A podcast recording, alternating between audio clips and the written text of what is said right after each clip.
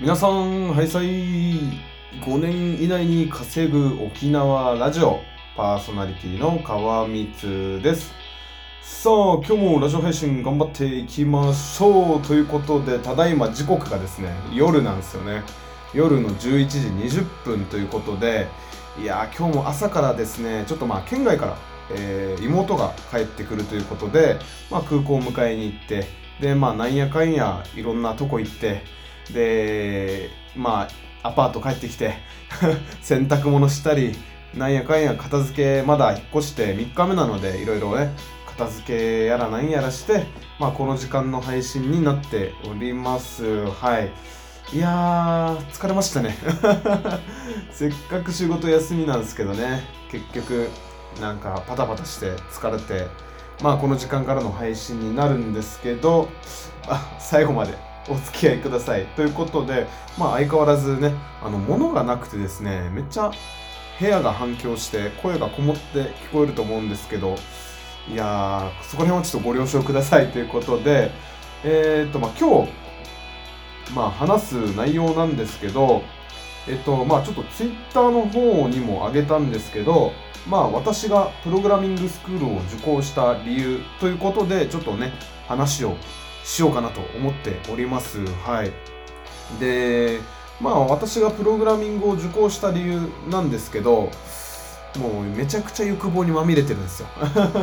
というのも約4年前、えー自分は、まあ、とある、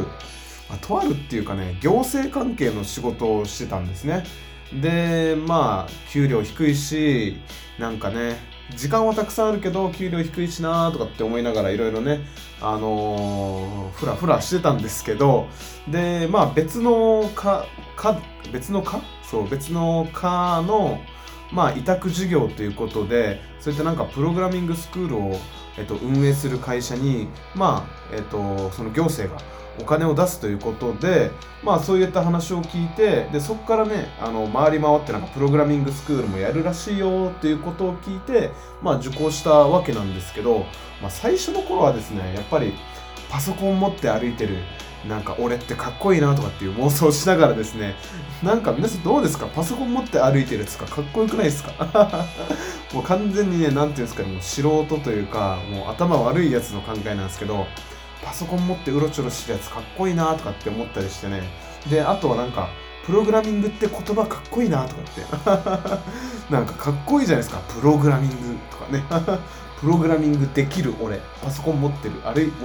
パソコン持って歩いてる俺。なんかかっこいいみたいなね。はい。で、あとなんか、えっと、知らんけどなんかめっちゃ稼ぎそうみたいなね。プログラミングフリーランスめっちゃ稼ぎそうっていう本当にもう素人丸出しの感じでですね欲望にまみれて最初はね受講してまあいろいろまあ簡単にはやっぱ稼げないし、まあ、実際実際そうですねプログラミングを使ってあのー収益なんて上げたことないですし、まあ、パソコンももう本当に見た目から入ってしまったっていうのもあるんですけどまあなんていうんですかね、まあ、最初はそういったなんか欲望にまみれてあのスクール受講するのもなんかいいかなって思います。はい。結構ね悩んでる方があの多いなっていう感じでですね自分のところにも結構、まあ、相談ではないです。まあ相談なのかなプログラミングスクールってどうなのっていう人たちもねまあちらほらいたりするんするんですよでやっぱり、まあ、お金ももちろんかかりますし、まあ、それこそ、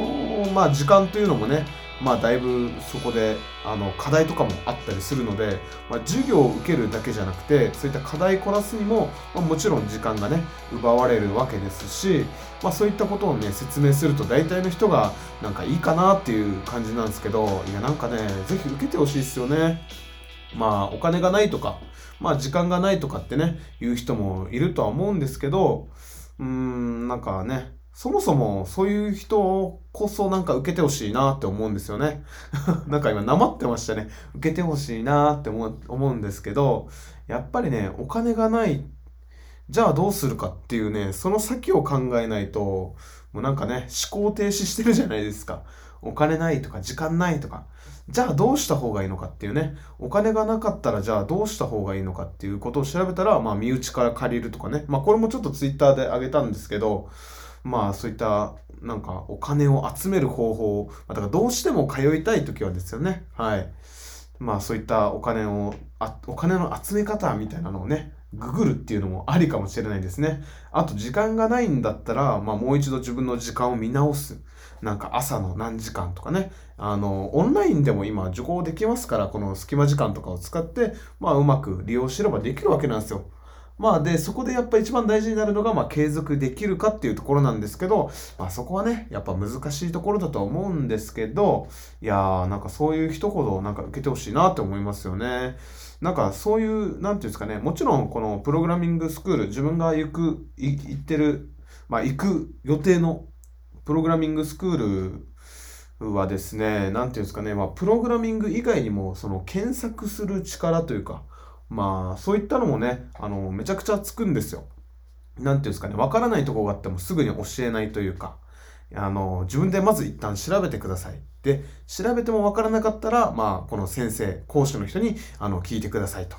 で、その講師の先生もですね、いや、これ調べたらまたすぐ出てきますよって言ってね、で、また調べさせられるとっていう感じでですね、多分そういう感じで、あの、教えてもらうんですよね。で、これって別にプログラミングだけじゃなくて、まあ、私生活とか、まあ、本業やってる方もね、そういったことって活かせるじゃないですか。わからんことはね、聞いたりっていう、まあ一番ね、あのー、ていうんですかね、答えがすぐ出るっていう環境に皆さん多分いると思うんですけど、まあそういったね、わからないことはまず調べてみるというところも、まあめちゃくちゃね、この2ヶ月間、まあスクールの期間でめちゃくちゃ叩き込まれるので、まあそういったお金がないとか時間がないっていう人もなんか通ってほしいなって思いますよね。はい。ということで、今日はですね、ちょっと遅めのえー、配信になりましたが、明日からまた仕事なんですよね。俺な、自分たちの会社は年末年始ね、特に休みとかないんですよね。なのでね、えー、また仕事頑張って明日出勤したいと思います。しかも天気悪いんですよね。しかも先ほどですね、ちょっとね、あの、ヤフーの天気予報からな、なんか来てたんですよね。沖縄の寒暖差に注意ってね、えっ、ー、と、今日よりえっ、ー、と、明日、えっ、ー、と、9度低い予報ですっていうことで、また冷える。雨も降る。冷える。ああ、もう最悪。まあ、ということで、明日もまた頑張っていきたいと思います。はい。それでは皆さん、今日も素敵な夢を見てください。沖縄に住んでいる川光でした。